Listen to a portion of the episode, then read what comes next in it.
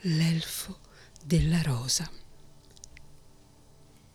In mezzo a un giardino cresceva un albero di rose, il quale era piuttosto pieno di rose, e in una di esse, la più bella di tutte, viveva un elfo.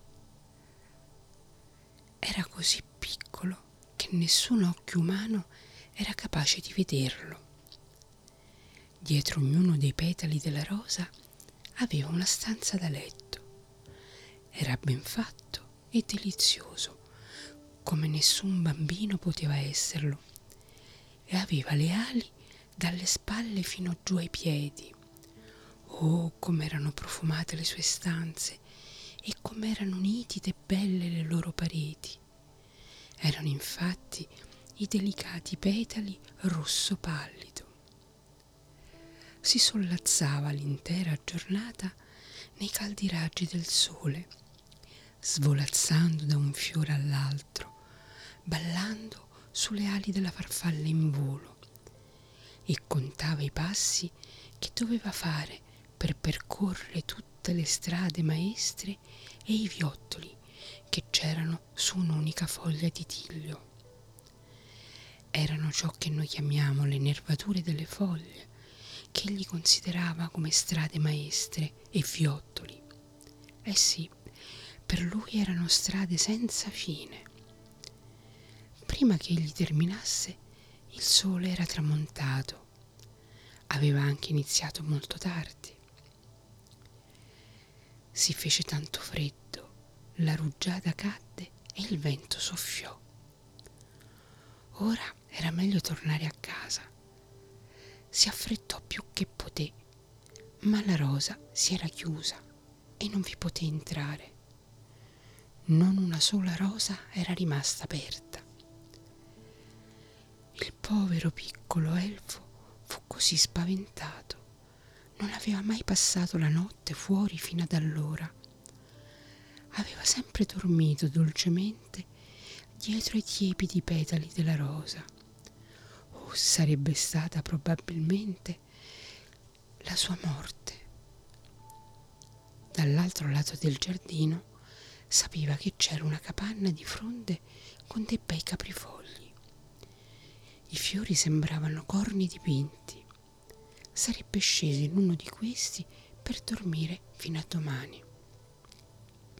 Volò laggiù. Silenzio. All'interno vi erano due persone, un bel giovanotto e una meravigliosa fanciulla. Erano seduti l'uno accanto all'altra e con la speranza di non doversi mai separare per l'eternità. Si amavano tanto, molto più di quanto un bambino affettuosissimo possa amare sua madre o suo padre. Eppure ci dobbiamo dividere, disse il giovanotto. Tuo fratello non ci vuole bene e perciò mi manda a fare questa commissione tanto lontano, oltre i monti e oltre i mari. Addio, mia cara sposa, perché questo sei tu per me, nonostante tutto. E poi si baciarono e la giovane ragazza pianse e gli diede una rosa. Ma prima di dargliela vi impresso un bacio così deciso e così sincero che il fiore si aprì. Ed ecco che il piccolo elfo prese il volo e vi entrò e posò la testa contro le delicate pareti profumate. Però sentì bene che si dissero addio, addio e sentì che la rosa venne posata contro il petto del giovanotto. Oh, come il cuore vi batteva all'interno. Il piccolo elfo non riuscì per niente a dormire per quanto batteva. La rosa non rimase a lungo tranquilla contro il petto. Il ragazzo la prese e mentre attraversava da solo il bosco tenebroso, baciava il fiore così spesso e con così tanta forza che il piccolo elfo stava per morire schiacciato.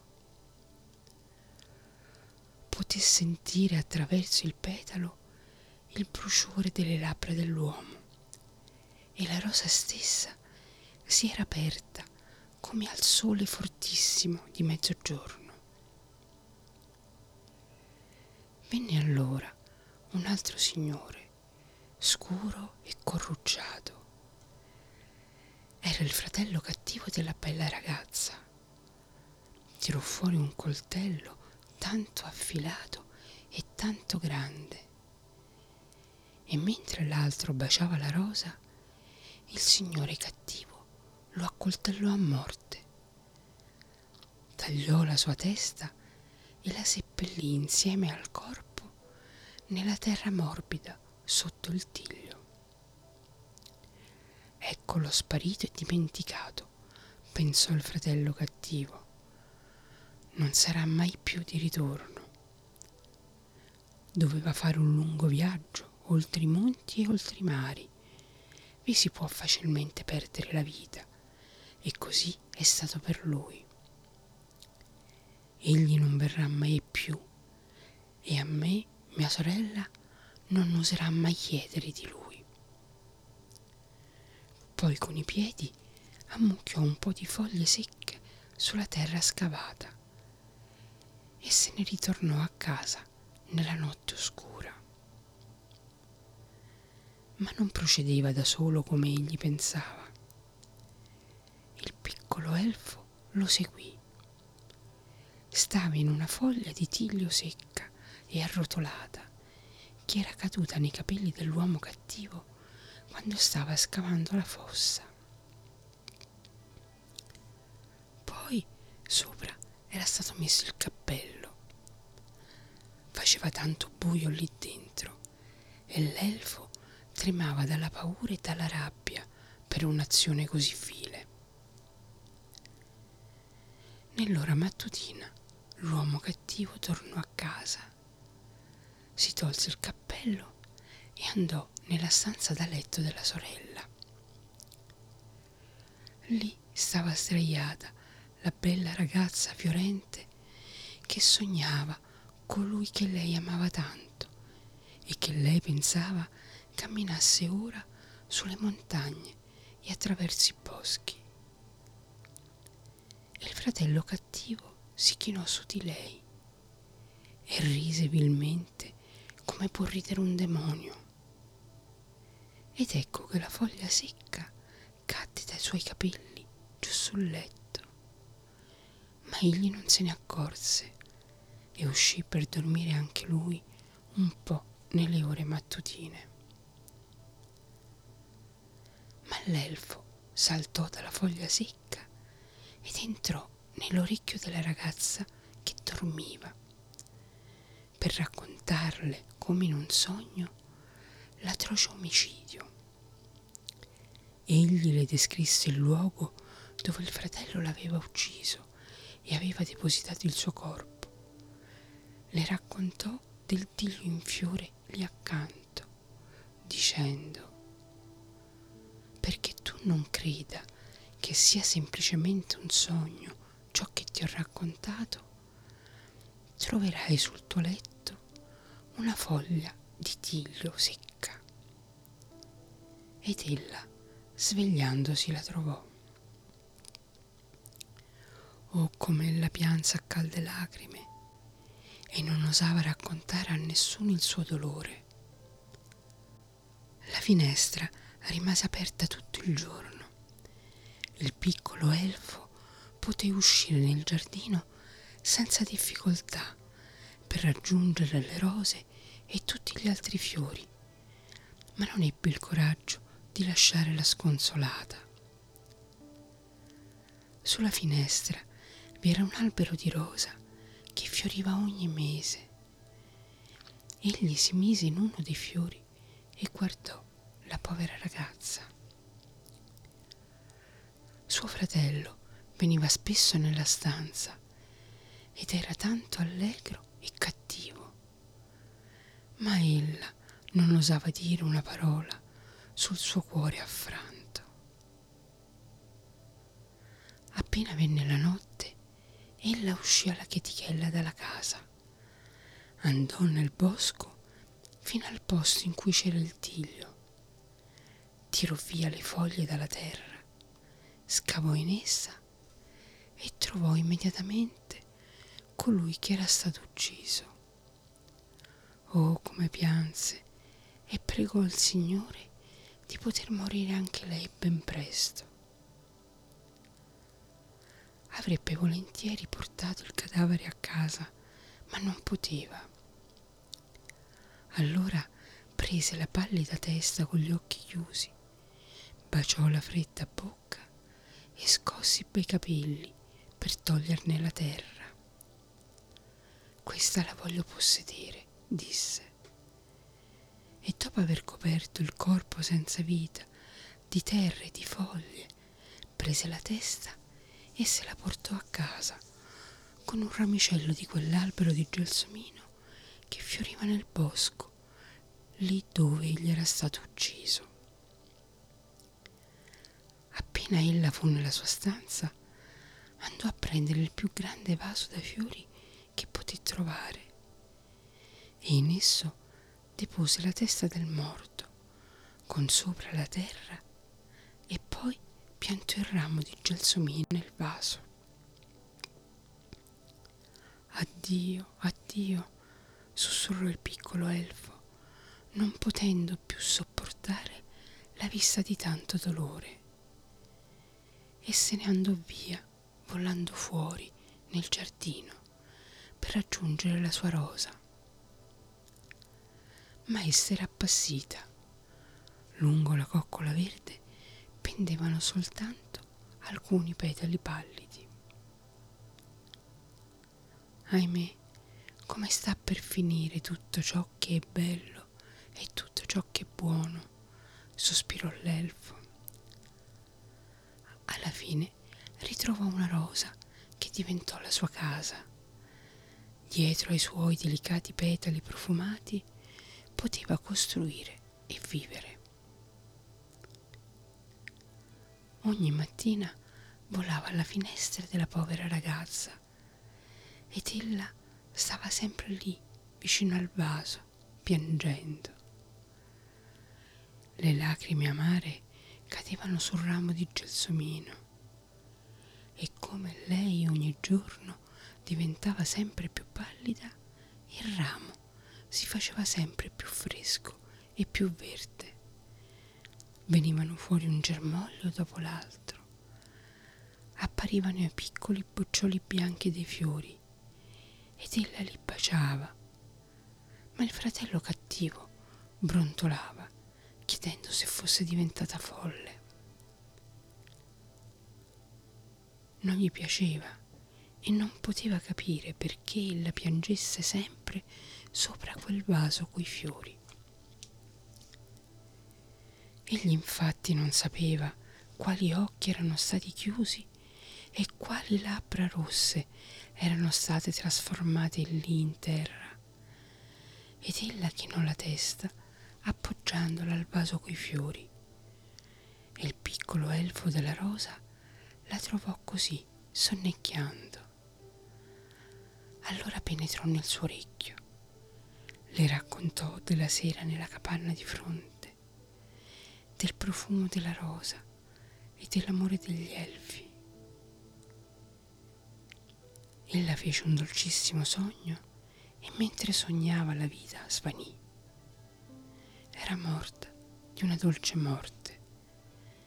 Era nel cielo insieme a colui che le era caro. E i fiori del gelsomino aprirono le loro grandi campanelle. Erano profumate in maniera tanto deliziosa. Non avevano altri modi per piangere la morta. Ma il fratello cattivo guardava il bell'albero in fiore. Se lo prese come un'eredità e se lo mise in camera da letto, vicinissimo al letto, poiché era bello da vedere il suo profumo era dolce e soave. Il piccolo elfo della rosa lo accompagnò volando da un fiore all'altro. In ciascuno di essi, infatti, vi era una piccola anima e a questa egli raccontò del giovane ragazzo ucciso, la cui testa ora era terra sotto la terra. Raccontò del fratello cattivo e della povera sorella. Lo sappiamo, dissero tutte le anime dentro i fiori, lo sappiamo. Non siamo noi cresciuti dagli occhi e dalle labbra del ragazzo ucciso, lo sappiamo, lo sappiamo. E poi fecero con la testa un cenno tanto strano. L'elfo della rosa non fu capace di intendere come potevano rimanere tanto tranquille e se ne andò volando a trovare le api che stavano raccogliendo il miele. Raccontò loro la storia del fratello cattivo e le api lo dissero alla loro regina, la quale comandò che l'indomani mattina tutte quante avrebbero dovuto uccidere l'assassino.